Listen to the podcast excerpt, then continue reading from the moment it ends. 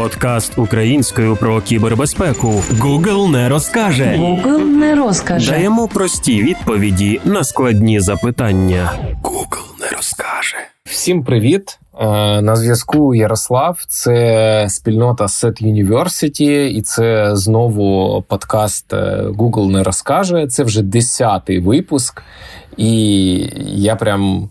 Я прям супер радий всіх бачити і чути. Сьогодні у нас е, продовження логічне теми, на якій ми зупинялися на другому випуску і на першому щодо навчання кібербезпеці, щодо пошуків першої роботи. І сьогодні ми будемо розбирати більш комплексно, ким взагалі можна працювати в кібербезпеці, навіщо. Трошки поговоримо про свідчерство, трошки поговоримо про актуальні скіли і про те, що взагалі варто очікувати на на ринку кібербезпеки, а чого краще не варто очікувати, і взагалі на що розраховувати, можливо, навіть на якусь зарплату.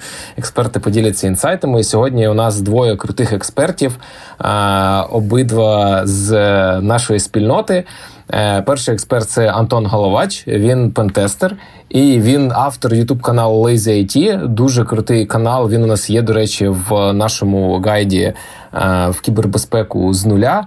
Е, лінк буде в описі подкасту. Другий експерт це Роман Черненький, Head of Cyber Security Unit в Elko Ukraine. Привіт, хлопці. Привіт, вітаю. Ну що ж, бажаю всім приємного прослуховування. Google не розкаже. Люди, розкажіть, чому ми маємо вам довіряти. Розкажіть про себе. Як мене представив Ярослав, Head of Cyber Security Unit Велко України. Я працюю десь 20 років з кібербезпекою, але е, мій досвід він стосується того, як рішення продаються, як вони впроваджуються, як вони використовуються. Тобто, якщо е, Антон він має свої навички роботи пентесту, так, то я маю навички, які інструменти потрібні Антону, де їх взяти, скільки вони коштують, як вони ліцензуються. Да, А також спілкуюсь не тільки з Антоном, а ще з десятком різних компаній, таких, яких працює Антон, я розумію, які питання, в принципі, в індустрії зараз актуальні. У мене значно менший досвід роботи в безпеці, але в мене великий досвід роботи в ІТ. Бо насправді е, безпекою я займаюся тільки останні 4 роки, а до цього я працював, як називається, в Common IT, да? Тобто в звичайному IT, і там у мене вже 15 але менше з тим. Зараз, як сказав Роман, я займаюся більше практичними історіями. Е, Ламаю те, що те, що можна зламати, щоб не зламав той, хто кому цього не потрібно було робити.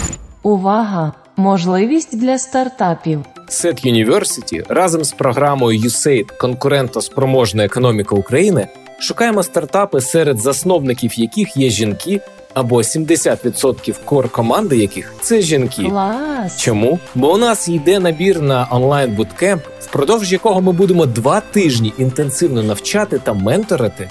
А найкращим проектом ще йдемо бюджет на додатковий консалтинг для розвитку бізнесу. Вау! Якщо тобі цікаво, звісно, цікаво, то до 25 лютого подавай заявку на сайті Set University в розділі Акселератор або просто перейди за посиланням в описі до цього подкасту. Я вже йду. Що краще свідчнутися в межах однієї компанії чи переходити в іншу? Да, е, якраз десь так і було. Я ну, був е, директором, як він називається? Директор, дурне слово. Керівником it відділу. да. І бачив просто, що далі там нема куди рухатись. І якраз мені запропонували поцікавитися безпекою, я поцікавився, здав цех і понеслось. Але е, з приводу свіча, е, дивіться, мені здається, що тут е, треба розібратися, для чого ви робите цей процес. Для підвищення кваліфікації чи для підвищення зарплати. Бо воно все тим чи іншим впирається в ці два питання. Якщо для підвищення зарплати, це прямо практика, описана мільйонами інтернет-користувачів, плюс 500 вона називається досить часто. Якщо міняєш компанію часто, майже кожен раз ти йдеш на якийсь ап. Можна так скакати кожні 6 місяців і отримувати там плюс 100, плюс 200, плюс 500. Але колись ти впрешся в потолок, ти вже не зможеш далі йти. Можна і комбінувати, можна свідчитися в межах компанії, розширювати свій досвід, можливо, не отримувати таку велику надбавку до зарплати, але потім на перспективу можна знову цю практику використовувати. Тобто, мені здається, що це має бути комбінація. Якщо вам зараз потрібно збільшити явно зарплату, ви заробляєте не стільки, скільки хотілося, з компанії в компанію. Якщо у вас є можливість спочатку навчитися, у вас рівень зарплати вам дає можливість трошки видихнути і набрати експертизи, тоді краще в рамках компанії для того, щоб зібрати якомога більше знань. Антон сказав, що затягнув питання грошей. А ми сьогодні е, обговорюємо ким працювати в кібербезпеці. Да, то це в принципі ми йдемо працювати для того, щоб отримувати якісь кошти. Да, бо Хочеться їсти, з'являється людина, хочеться ще комусь їсти. І по класиці е, є таке висловлювання, що якщо ти хочеш мати гроші сьогодні, ти повинен йти в продажі. Да? Неважно, там продажі в IT, в кібербезпеку чи ще кудись. Якщо ти хочеш мати гроші завтра, тобі повинно йти в виробництво. Виробництво там it девайсів, чи там, неважно чи, да, чи кібербезпеки. Але якщо ти хочеш мати гроші завжди, тобі потрібно йти в науку. І з цього питання можна людина може зробити для себе висновок, куди йти, а далі як іти, чи в рамках цієї компанії, чи в іншої компанії. Ну це вже він вирішить сам для себе. Чи є стандарти або стандартні вимоги до спеціалістів різних напрямків в кібербезпеці, де з ними ознайомитися? Мені здається, що дві базові навички, які тобі потрібні, щоб тебе взяли на роботу, це, по-перше, тебе мають взяти на роботу. Це навичка. По-друге, ти маєш вміти користуватися Гуглом. Оце мінімум. Для того, щоб перший отримати, ось тут тобі допомагають е, твоє резюме, твій досвід, сертифікації, пройдені навчання, ранг на Hack the Box і так далі. Ось все це потрібно для того, щоб тебе взяли на роботу. Є частина е, курсів, які справді дають знання, але є такі сертифікації, як, наприклад, цех, який є маячком для рекрутерів. Раз я шукаю пентестера, що має бути? Які слова я знаю? Цех, ОСЦП, ну і все. Раз в LinkedIn забив, вилізло 10 людей, погнали з ними спілкуватися. Да, Тому ось це перша навичка. Ти набуваєш собі гарне резюме, там може навіть не бути досвіду. Але там є сертифікації, є платформи, на яких ти чогось досяг. Можливо, якусь там цивієшку сам розковиряв і так далі. Все, ти попав на роботу. Потім на роботі ті вимоги, які до тебе ставилися рекрутером, і ті, які у тебе реально будуть, вони можуть дуже сильно відрізнятися. І, як правило, якщо це перша людина робота, вона йде на джуна. Якщо вона вже поздавала якісь там базові сертифікації, у неї є базове розуміння. Далі все, що їй потрібно, це гарний навичок користування Гуглом і участь у тематичних спільнотах. Все. Ти питаєш, ти цікавишся, ти робиш свою роботу. Ну, о, я би додав, що стандартів о, багато різних напрямків кібербезпеці. А, Але це стандарти такі загальні, та, і до нас дуже сильно там не протягнуті. Нас е, що встигли зробити в тому році, Держспецзв'язок відкрив е, нові назви е, спеціалістів чи спеціальностей, да, і ці нові назви спеціальності пішли в науковий сектор, тобто вже будуть навчати по ним. Та можливо стоїть дивитись на них і вже з ними розуміти, куди йти далі. Які є відмінності в роботі Security Analyst, Penetration Tester та Security Researcher? Як ці люди взаємодіють між собою? Того, що назва посади, і що людина виконує, які на неї обов'язки валяться, це не можна об'єднувати, тому що умовно security аналіст в одній компанії буде виконувати одні обов'язки, security аналіст в іншій компанії буде виконувати інші обов'язки. Чому так? Бо там була вакансія security аналіста, а не було ресерчера. чому Арсольчик пішов на security аналіст, бо була робота, да, а назвали її так. Тому це таке питання. А, Відмінності в роботі, як давайте подивимось там, умовно кажучи, а, картину дуже таку білу, прозрачну, і якщо вона там є, що все все в нас так є, як є. Да? Аналітик, security аналітик, який дивиться, працює, умовно кажучи, Security Operation Center, він аналізує події, які відбуваються в системі або в системах. Penetration Test, так, да, він е, шукає якісь важливості або ну, важливості з точки зору е, інформаційної безпеки, або як не несоответствие документації, да, або якимось правилам в тих системах, які йому дають. А researcher, що він робить, він, отримавши якусь важливість, він а, намагається знайти, яким чином цю важливість можна а, використати, та дуже якісно і зрозуміло описати для тих, хто буде виправляти цю важливість. Ну, це така, мабуть, відмінність, яка може бути в ідеальному світі. Звісно, ці люди між собою спілкуються, тому що вони працюють над е, задачами однієї компанії або навіть і одним проєктом, якщо це великий проєкт, або компанія на рівні там держави. Ну тут я теж в принципі згоден, бо такі питання, коли задаються, потрібно зразу придивитися з термінологією. Бо security аналіст, наприклад, навіть зі свого досвіду, е, нараз на мене до мене на LinkedIn перелітали е, рекрутери з вакансією security аналіст. І 3-4 рази я, читаючи вимоги, казав: так у вас тут потрібен відділ. У вас тут дивіться, ось це до пентестера, ось це до security аналіста, ось це програміст взагалі не завжди є розуміння навіть в компанії, яка просить, хто чим займається. Але в принципі, плюс-мінус, мені здається, воно так само, як сказав Роман. І якщо їх вистроїти в якусь цепочку, то якраз е, security аналіст досліджує продукт, знаходить вразливість, передає на пентестера. Пентестер цю вразливість тестує в компанії, в якій є цей продукт. А security аналіст в цей час должен це побачити, відреагувати і ось так ось ця цепочечка якось працює. Я би ще додав, що які відмінності, да, зайдіть на сайт е, з вакансіями і подивіться відмінності. Да, там В одній компанії Security Analyst буде написані, потрібно знати 1, 2, 3, там вміти налаштовувати IPS, IDS системи. Да? В іншій компанії Penetration Tester повинен буде там розгортати якісь там образи Kubernetes на Google Cloud платформі. Ну, все воно таке. Ну, Мені недавно пропонували е, вакансію пентестера, але це стартап, тому потрібно трошки писати код. І потім виявилось, що написання коду займає приблизно, як би ви думали, скільки?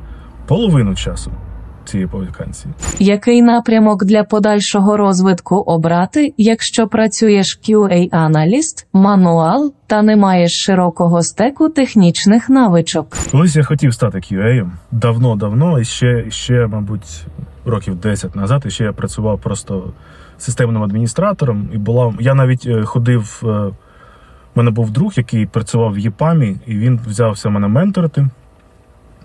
Ми з ним займалися. Я мало чого зрозумів, на жаль, або на щастя, не знаю. І так з цим не склалося. Потім я якраз знайшов нову роботу і якось це заглохло. Але QA, е, хочеться спитати, як ви там опинилися? Бо в мене є підозра, що це не просто так. І, судячи з питання, QA вважається да, найпростішим заходом в IT. Дуже довго вважався. Якщо справді ви в QA, тому що ви туди попали як найпростіший заход, ви вибрали найпростіший вхід, і зараз шукаєте звідси найпростіший вхід далі. В цьому питання. Ну, окей. Якщо все в security, то я думаю, що тут якраз е, працівник сока. Мені здається, там буде простіше всього розібратися. Плюс там якісь навички QA, мені здається, навіть знадобляться. Ну, я би додав е, Антона і Ярослав, що ти казав, ми багато QA залишають заходи, да? бо реклама, яка зараз є, яку ми бачимо, це QA, це як простіший і найдешевший вхід в IT. А вхід ви знайшли, якщо ви шукаєте вихід, то треба розуміти, коли ви куди ви далі хочете йти працювати, да? або ким стати там не завтра, а там 10-15 років. Від цього вже вже від цього вже відштовхуватись. Тому, якщо немає стеку широких навичок, але є бажання, а можна йти зараз, мабуть, в системну інтеграцію, да, тому що людей зараз не вистачає, і там, ну я знаю декілька там поважних компаній системної інтеграції, які беруть для себе навчання на безкоштовне навчання, дають безкоштовну можливість попрактикуватись на реальних проєктах, в тому числі і аналітиком сока. Да, І далі вже тим, кому це цікаво, вони отримують там свою там першу чи другу роботу, якісь кошти і можливість розвиватись далі. Але якщо ви зайшли в QA, побули там шукаєте вихід, зайшли в безпеку, побули шукаєте вихід, то я би спочатку поспілкувався з якимось, можливо, кар'єрним менеджером, так, куди я хочу дійти. Тому що час в QA, час в безпеці це час, який ви ну, втратили. Да? А саме саме важливе, саме, саме більшу вартість в нас має це час нашого життя. Тому, мабуть, цим доповню відповідь Антона. Ну, до речі, я коли казав, да. Про безпеку, то я про свій напрямок думав, але насправді є ж ще один останні там роки три досить простий вхід. Це Python-програмісти. Вибачте мене, Python-програмісти. Я не не применшую вашу типа, вагу. І... Але ну, насправді я просто сам трошки знаю Python, пишу на ньому. І це справді проста мова. Мені здається, з неї теж можна стартувати у програмуванні. Який напрямок для подальшого розвитку обрати, якщо працюєш інженером з фізичних систем безпеки? Ну, фізичні фізичні системи безпеки це відеонагляд, відеоаналітика, контроль доступу, це системи там скут, да, системи контролю та керування доступом, це магнітні картки, які ми куди переходимо. Куди можна далі йти? Ну, можна або далі працювати в напрямку фізичної безпеки, тобто дивитись е, нові технології. Та, там, Наприклад, якщо в нас е, в інженера був доступ до контролю доступу по магнітних картках, та, а зараз вийшли нові технології, які контролюють доступ, як в американських голівудських фільмах, там через лазерний паромені чи ще щось, та, йти туди. Якщо хочеться йти а, більше в сторону інформаційної безпеки, я би роздивився знайомство з всім системами.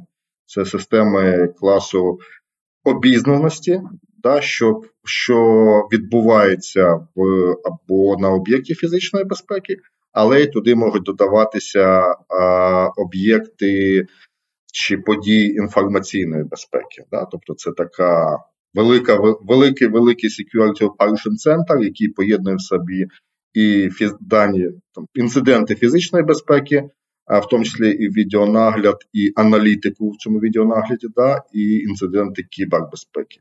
Можна піти сюди зараз. Там є люди, які шукають сюди людей в цей напрямок, і, в принципі, не так багато спеціалістів, тому всі розуміють, що людина, яка прийде, вона не буде все знати, вона буде вчитись. Це буде це нормально зараз на сьогодні. Да, я думаю, що тут я би, е, мабуть, рекомендував трошки інший напрямок. Е, я наскільки я бачу, можливо, я не правий, але з моєї точки зору, на ринку України зараз небагато таких запитів, але їх е, достатня кількість на ринку Європи і велика кількість на ринку Америки. І воно все до нас, мені здається, якраз рухається. Тому за рік-два, я думаю, буде багатий зап... велика запиту саме на цю спеціальність, і тут трошки хочеться уточнити в термінології, бо я зараз скажу назву спеціальності, почну її описувати, і мені скажуть, так це взагалі вони не тим займаються. Але, ну, вибачте, я різні бачив визначення. Я кажу про Teaming. Да? Якщо ви хотіли зайнятися тим, чим займався е, Джеймс Бонд, тим, чим займався ось цей місія, як його звати, Том Круз, да? оці штуки проникнення, фізичне проникнення, wardriving, якісь соціальні ці приколи, pigtailing, dumpster diving, shoulder surfing, польоти на дронах, заглядання у вікно. Це, ну. Виглядає, да, наче такі, ну, не, не зовсім серйозно і десь з кіно, але це цілком реальні задачі, які вже зараз виконуються нашими колегами. Якщо у вас є розуміння фізичної безпеки, механізмів цих роботи, вам буде потім легше їх проходити. І це якраз, ну, мені здається, вагома частина редтімінгу. Чому би ні? Які нові спеціальності в сфері кібербезпеки з'явилися за останні роки? Або на які виріс попит? Зріс попит на кібербезпеку, зріс попит на пентестерів, зріс попит на е, Blue Team. Бо спочатку люди зрозуміли, що безпека це важливо. Давайте себе поламаємо, подивимося. Поламали, подивилися, і такі: о, давайте захищатися. І, в принципі, тут немає якихось там супер. Ну, я принаймні не бачив нових суперцікавих спеціальностей, але вся класична, да, ось там та сама червона-синя команда, а ще краще Purple, коли вмієш і те, і те. Да, Справді є попит, але це не значить, що треба. Ну, що ви зараз зайдете на цей ринок з ноги без знань, як жум. Цьому ну, туди варто рушати, але ну, майте на увазі, що не так просто. Ну, я би додав, що останні там за останні два роки е, не не те, щоб з'явилось, а дуже сильно виріс попит на спеціалістів кібербезпеки в Хмару. Да, Тому що з початком військових дій всі почали переносити інфраструктуру в Хмару, навіть державні органи, тому що це держава дозволила це робити. І спеціалістів, які розуміють е, Azure, AWS або Google Cloud платформ, я розуміється, в безпеці на цих платформах, ну на них виріс попит. Я бачив вже навіть е, попит на спеціалістів по захисту даних або баз даних в Хмарі, але це такі точечні компанії, великі, в яких багато даних, і вони вже виділяють, розуміючи, що захист Хмари це там треба цілий відділ, як Антон казав, да, і окремо там в цьому відділі людина, яка займається там захистом баз даних Хмари. Ну, тобто Хмара виросла, безпека в Хмарі виросла, і зараз виділяється, що вже в цьому відділі захисту хмарної безпеки є окремі спеціалісти там. Декомпозуючи декомпозуючи задачі, да, і на кожну задачу вже шукають окремих людей. Тобто я б дивився сюди. Які спеціальності більше оплачуються на ринку, а які найменше? Я би сказав так, що а, не спеціальності оплачуються більше або менше. Да? А як там затарнув Антон в одному з питань, людина може себе продати на тисячу доларів, а може на 100 доларів. Да? Бо коли людину купують, ще не знають її там навиків, навичок практичних і таке інше. Тобто я би сюди вставав, що оплачується більше тих, платять гроші ті, хто вміє себе краще продавати, або свою команду, або там результат своєї діяльності. Ось, а хто не вміє так робити, тому платять менше. Вибачте. І це і в пентестах, і в хмарній безпеці, всюди так. Так, soft skills тут в будь-якому випадку, ну, може, не половина. Ну, хоча, мабуть, під час інтерв'ю, під час приходження роботи, то половина точно. Уже потім під час роботи тобі знадобляться реальні знання або можливість е, знайти ці знання, ну, знайти відповіді, да, той самий Google, ком'юніті, якісь е, колеги. Але насправді так, soft skills дуже багато вирішують. А в принципі, по розкладці, ну, традиційно C-level заробляє більше, ніж джуніор. Да? Ну, що тут питати? Якщо людина е, керівник, lead, якщо в нього є достатньо у цих е, soft skills, у нього і зарплата буде відповідно більша, ніж у спеціалістів, е, якими якими він керує. Хоча у цих спеціалістів може бути в рази більше експертизи, тим не менше. Що потрібно знати та вміти робити, щоб бути готовим до роботи пентестером? О, із обов'язкового донатити на ЗСУ. А так, в принципі, а так, в принципі, да. Е, soft skills вам зовсім не будуть зайві. із знання, е, ну мені було трошки легше заходити, бо я зайшов з IT, у мене було досить багато знань по мережах, по операційках, по цьому всьому. Я це раніше піднімав, а потім мені потрібно було це ламати. Я знав, як воно працює з тої сторони. Це корисний досвід, але навіть він не обов'язковий. Бо знову таки е, пентест він може бути, е, пентестер да, може займатися кількома направленнями. Е, можна займатися інфраструктурним пентестом, можна займатися веб-пентестом. І я, от відповідно, веб-пентеста знаю людей, які молодші за мене, вони значно менше мене працюють в сфері IT. Вони зразу починали з безпеки. Вони набагато кращі веб-пентестери, ніж я. І весь мій досвід, ну, він тут нічого не вирішує. Вони в цю тему там 5 років назад включилися і 5 років нею займаються. Вони класні веб-пентестери. Коли в мене є питання, я йду до них, вони мені кажуть: ось там, отак, отак, раз. Да, так воно і було. Я від себе додам, що е, стоячи по іншу сторону стола, компанія, яка платить за пентест або замовляє пентести, да, то я би додав окрім донатів на ЗСУ, що обов'язково потрібно знати, вміти робити, обов'язково, ще раз обов'язково це писати зрозумілі звіти. Якщо ти нічого не знайшов, а ти дав гарний, дуже гарний і розумний звіт, тобі скажуть дякую і через місяць повернуться до тебе. Якщо ти знайшов там 10 якихось парзливостей, але твого звіту не зрозуміло, що ти робив і що воно таке, скажуть дякую і більше до тебе не повернуться. Тому донати на ЗСУ і вчимося писати звіти. Це ну, важливо. Да, справді так. І по звітах дав вам трохи тоді лайфхак. Є штуки, які майже завжди можна вписати в звіт.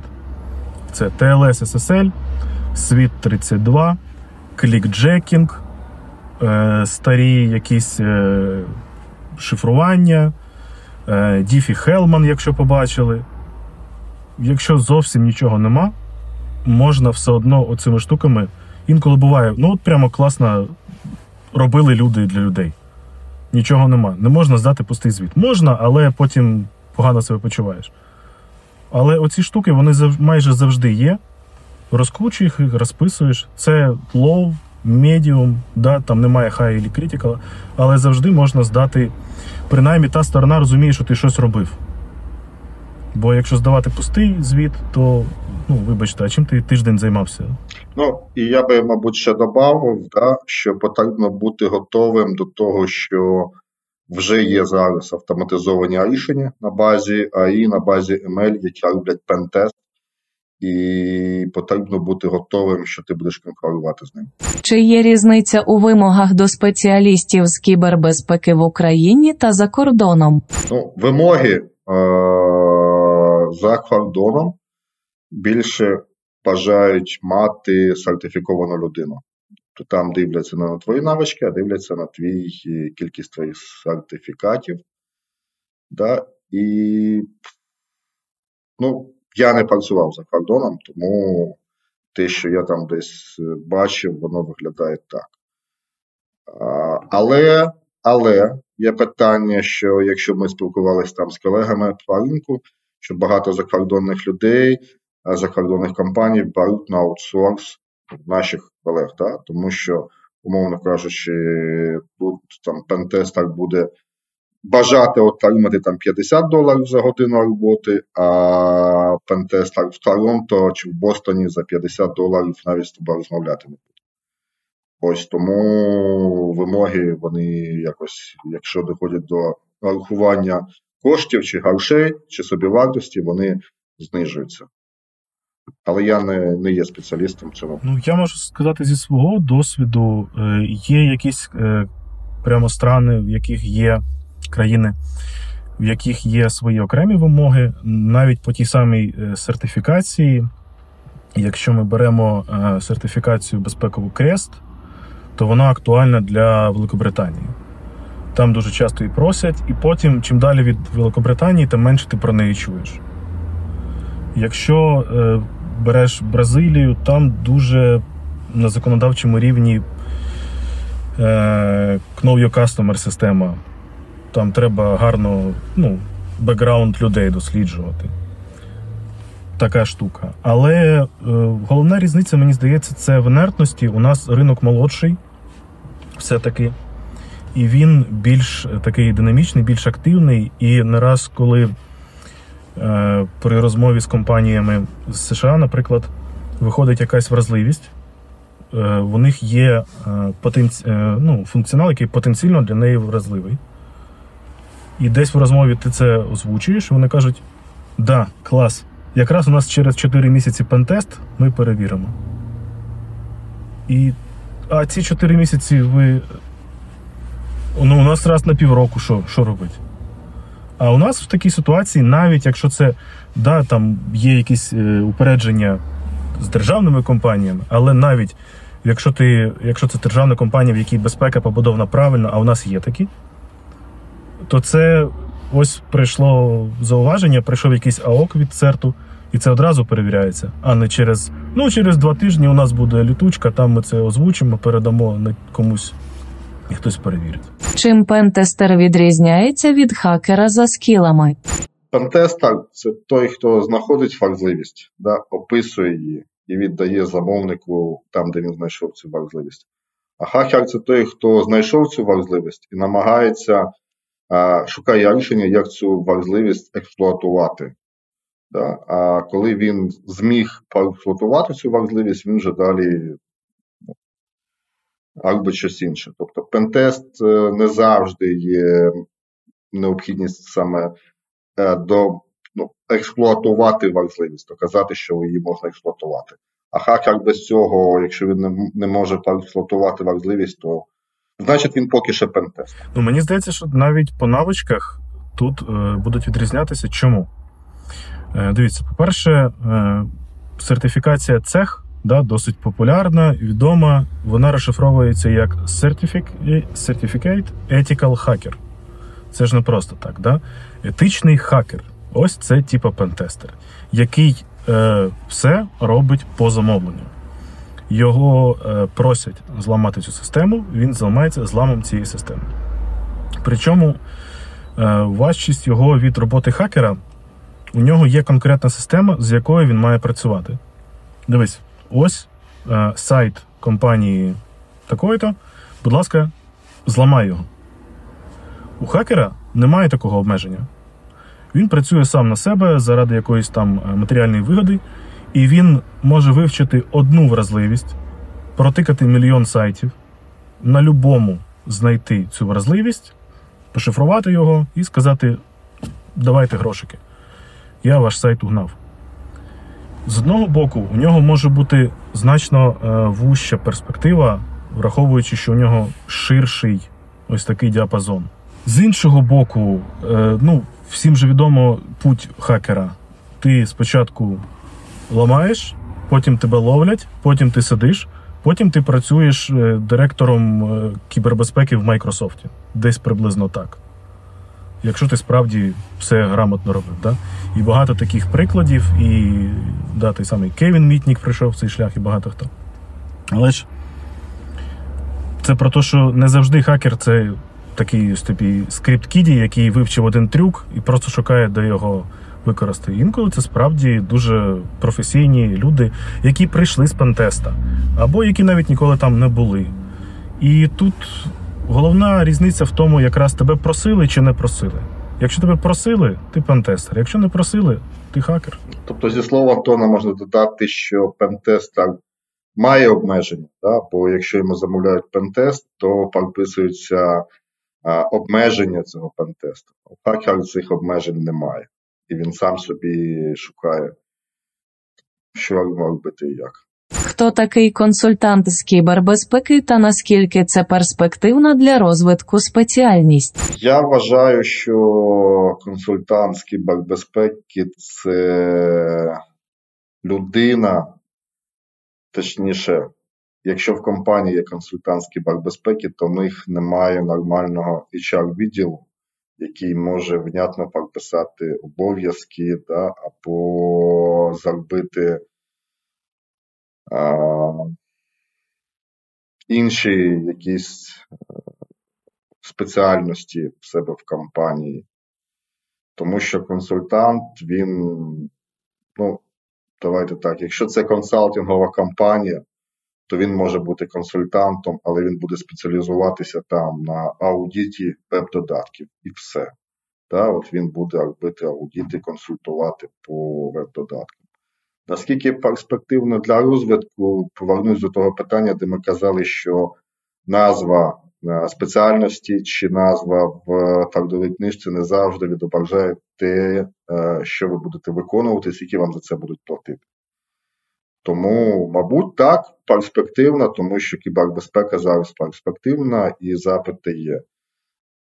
Наскільки це буде консультант? Ну, якщо людині пропонують там тисячу доларів, і ця людина згодна на ці тисячу доларів, то буде він консультантом, чи він буде аналітиком, чи він буде а, там технічним а, інженером, йому буде все. Мені здається, так. що це дуже перспективна е, така, такий напрямок, але можливо я його собі неправильно уявляю. Бо для мене це якраз консультант.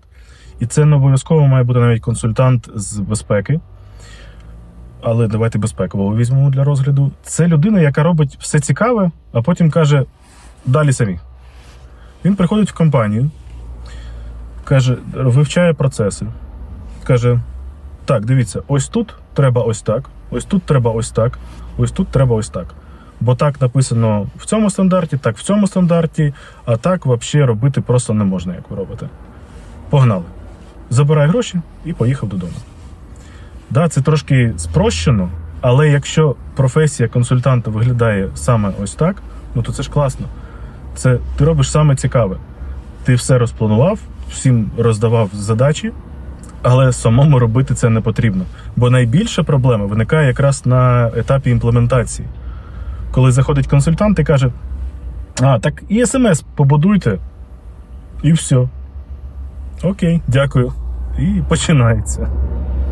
Але, в принципі, я думаю, що це ну, гарний консультант, мабуть, що і супроводжує потім цей проект, насправді допомагає. І, може, руками, по ідеї, він нічого не має робити, але ну, буває ж, як буває.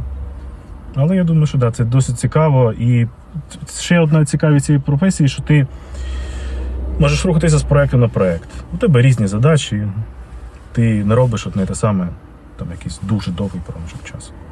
Ну, я би додав, якщо дивитись е, за словами Антона, то консультант повинен не тільки казати, да, не тільки бути там чат GPT з кібербезпеки, але і нести якусь відповідальність за результат проєкту. Да, бо якщо ти там сказав підняти смс да, і пішов, ну. Оце теж мені здається плюс, бо мені здається, що більшість консультантів якраз оце їх лайфхак. Вони не несуть потім відповідальність, бо у них консультація вже закінчилася. У них консультація закінчилася в п'ятницю, а смс починається імплементація з понеділка. А в понеділок він уже не працює, він уже в іншій компанії консультує. Як обрати для себе конкретну спеціальність? Якщо вмієш всього потрошку та в цілому цікавишся кібербезпекою.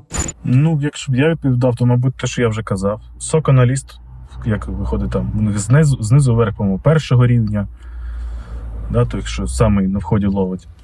Бо, по-перше, навчишся, ну, трошки розберешся з інструментарем, який використовується, е, зрозумієш, як воно відловлюється, зачепишся якимось чином у безпеці.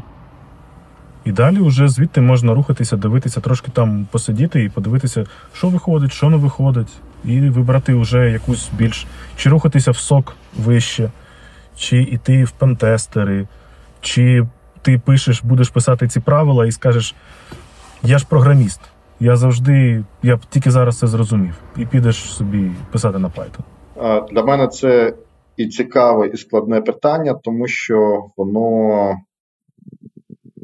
Так написано, що не ставить як для хакера, не ставить ніякі рамки, як відповідати. Так? Тому я би дивився, що людина собі як бачить свій розвиток там в кібербезпеці.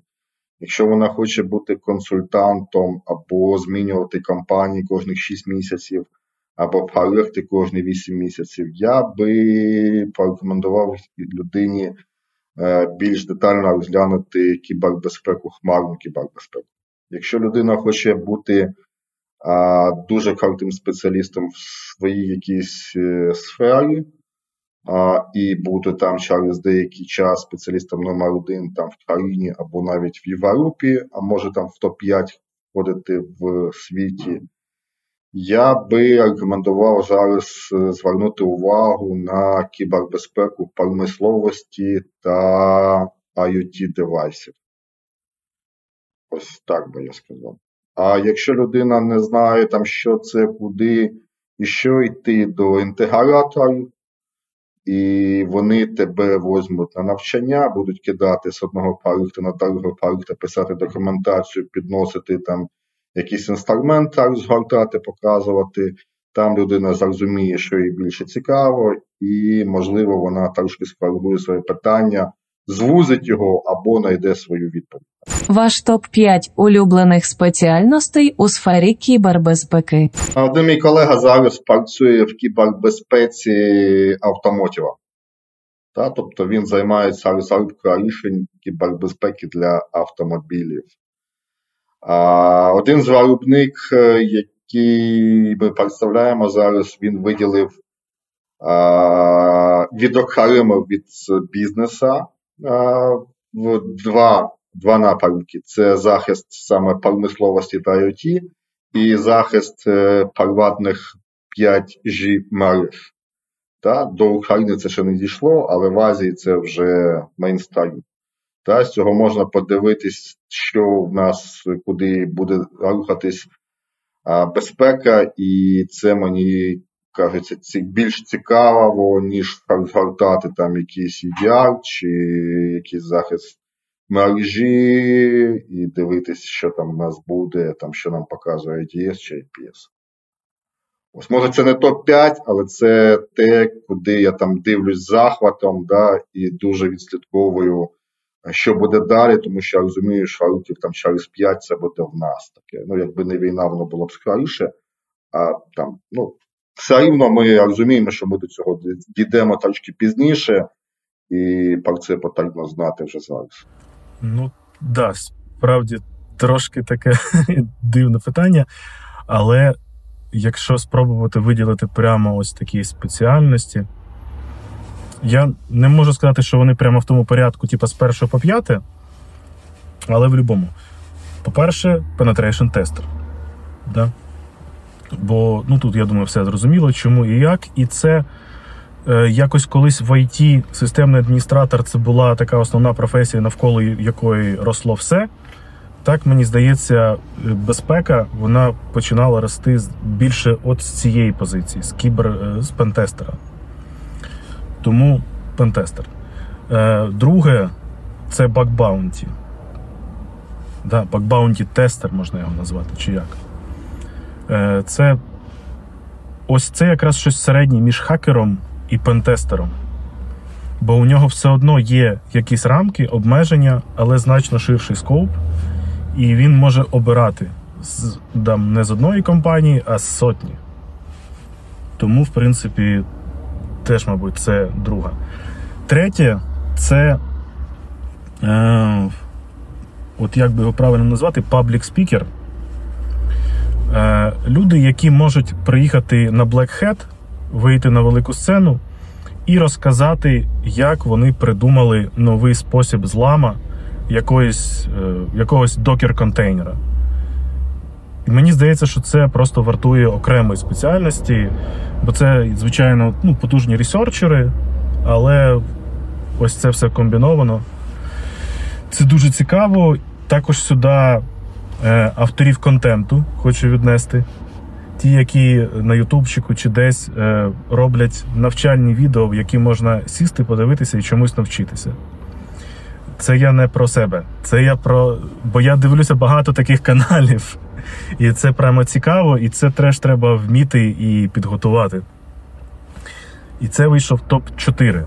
Да? І, ну я не знаю, п'ятий улюблений, е, якщо це додавати, ну це якийсь техлід.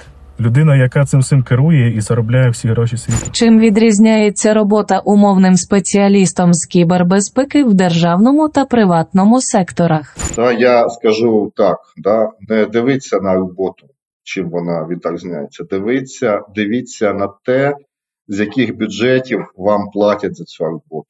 В державному секторі ви отримуєте зарплатню з державного бюджету. В приватному секторі ви отримуєте зарплатню з приватного сектору. Це основополагаюче.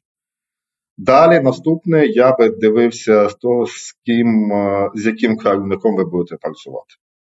Та, але керівники вони такі. Якщо ми повернемося до того, що я казав, що е, в державному секторі ви отримуєте зарплатню з держбюджету, ви розумієте, що ніяких ФОПів там немає, да, і всі податки будуть сплачені, і ви отримуєте білу зарплату.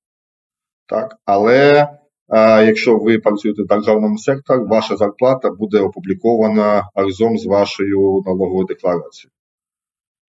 І якщо ви хочете отримувати умовно там багато грошей, то там їх майже завжди немає. Але там є невеличка ставка і є бонуси, які можуть бути там 3-5 ставок. А от як отримати ці бонуси, залежить не від вас, а від вашого керівника. Да? А ще питання державного сектору, це ну, нашого державного сектору, це досить високий рівень бюрократії, який може бути як плюс, так і мінус. Тобто в державному секторі ти можеш робити тільки те, що тобі дозволено. А якщо тобі ти хочеш заробити щось більше, то ти потрібно отримати на це дозвіл. Якщо ти не отримав на це дозвіл, ти отримуєш догану і не отримуєш ті надбавки до своєї зарплатні. Але це працює і в іншу сторону. Якщо хтось тебе хоче щось попросити заробити, кажеш, окей, оформляйте купу бумажок, і я тоді це буду робити. Це просто тариш. І ще один мінус в державному секторі ви витрачаєте державні кошти, якщо ви пентестер або там не знаю, аудитор, і кажете, що вам для вашого виконання вашої роботи потрібен продукт компанії А і назва ось така, то в приватному секторі ви отримуєте цей продукт і йдете працювати. В державному секторі ви не можете купити те, що ви бажаєте. Да? Бо якщо ви в тендер вийдете і напишете тендер на таку-то продукцію, вам будуть казати, що це не конкурентна закупівля, ви є там бла бла бла, і вас рознесуть. Вам потрібно буде описувати. ну, Це це такий тариф, що. А а з точки зору кібербезпеки, там і там все однаково.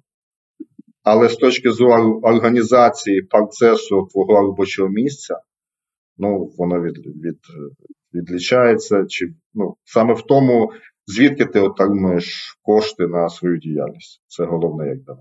Е, ну, мені здається, що тут два оцих поінти вони абсолютно повністю закривають. Різниця в чому? В зарплаті, різниця в чому в керівництві. Бо якщо неефективне керівництво є в комерції, воно рано чи пізно вилазить назовні і його позбувається. Якщо неефективне керівництво є в державному секторі, його держава по інерції може тягти на собі дуже довго. Але ж виходить з цього е, не йдіть в державний сектор у нас висновок. Бо там і може поганий керівник бути, і грошей менше. Як тоді, мабуть, давайте, які можуть бути плюси роботи в державному секторі. Бо насправді вони теж є. І, як на мене, головний плюс це е, мережа знайомств. В державному секторі можна е, познайомитися з багатьма е, компаніями, спеціалістами, державними органами, які потім при роботі в е, приватному секторі, переході в приватний сектор, дадуть тобі дуже класний буст. І тому, в принципі, як на мене, в державний сектор є сенс іти або з нуля.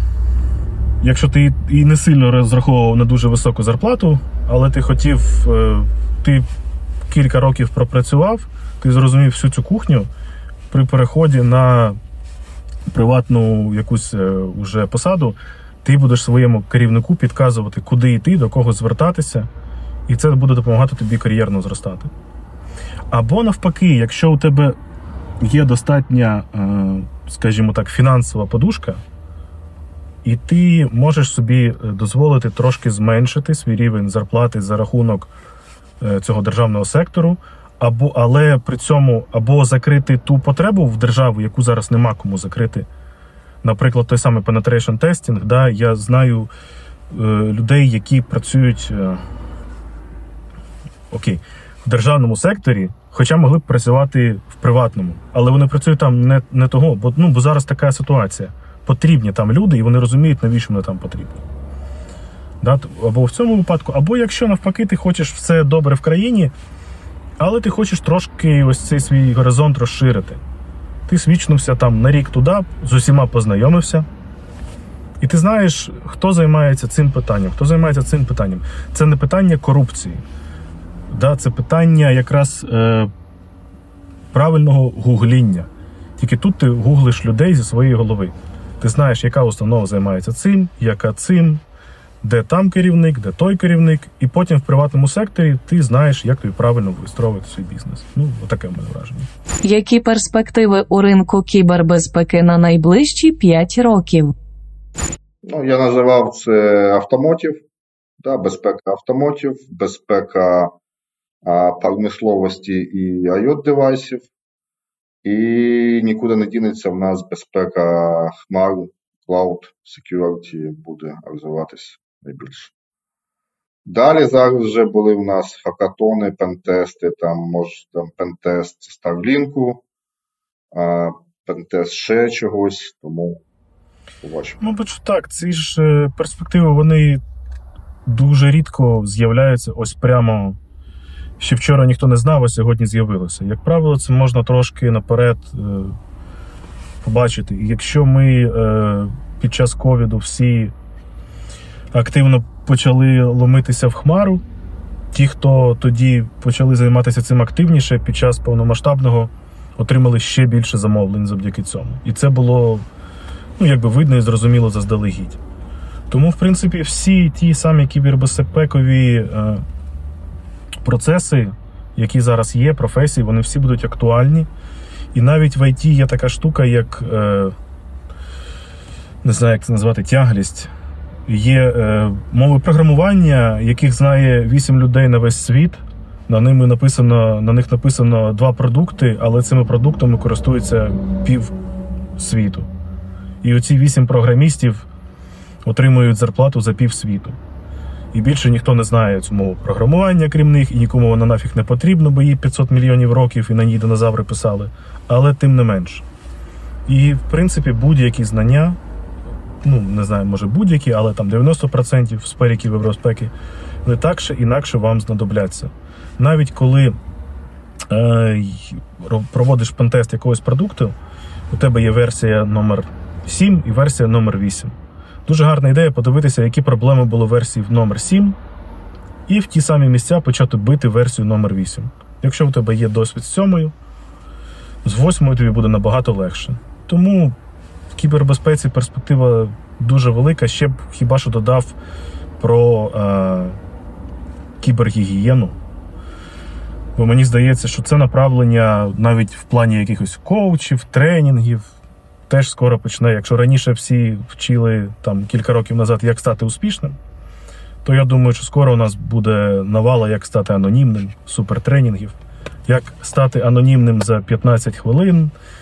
І ну, Ще можна додати, які перспективи. Да? Перспектива розвитку світу, а розвитку держави вони йдуть в е, цифровізацію. Все, що йде в цифровізацію, буде перспективи пентесту, буде перспективи червоної команди, будуть перспективи синьої команди. Будь то хмари, будь то на землі, будь то гібрид, будь то дещо. Тому я думаю, що перспективи на ближайші е, там, декілька років. Ну, зараз пишуть аналітики, що не вистачає людей в кібербезпеці, і їх буде не вистачати ще більше, мабуть. Дякую, що дослухали цей випуск до кінця.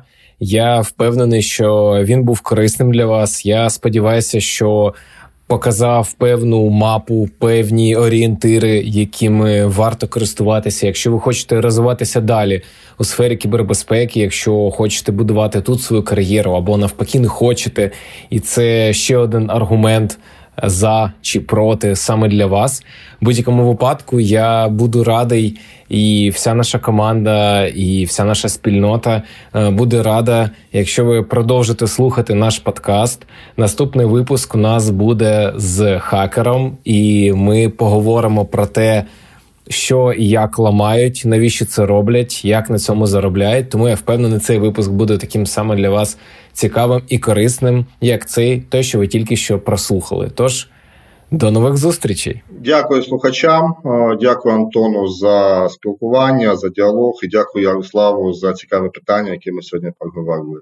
Тож я собі поставив е, в календарку через 5 років зустріч, тому буду чекати посилання. Дякую всім гарного. Ну також дякую Роману Ярославу за чудово проведений час. Було дуже цікаво. І, в принципі, хочу всім сказати: слідкуйте за своєю кібергігієною, не робіть дурню, донатьте на Збройні Сили України, і все у вас буде добре. Подкаст українською про кібербезпеку. Google не розкаже. Google не розкаже. Даємо прості відповіді на складні запитання. Google не розкаже.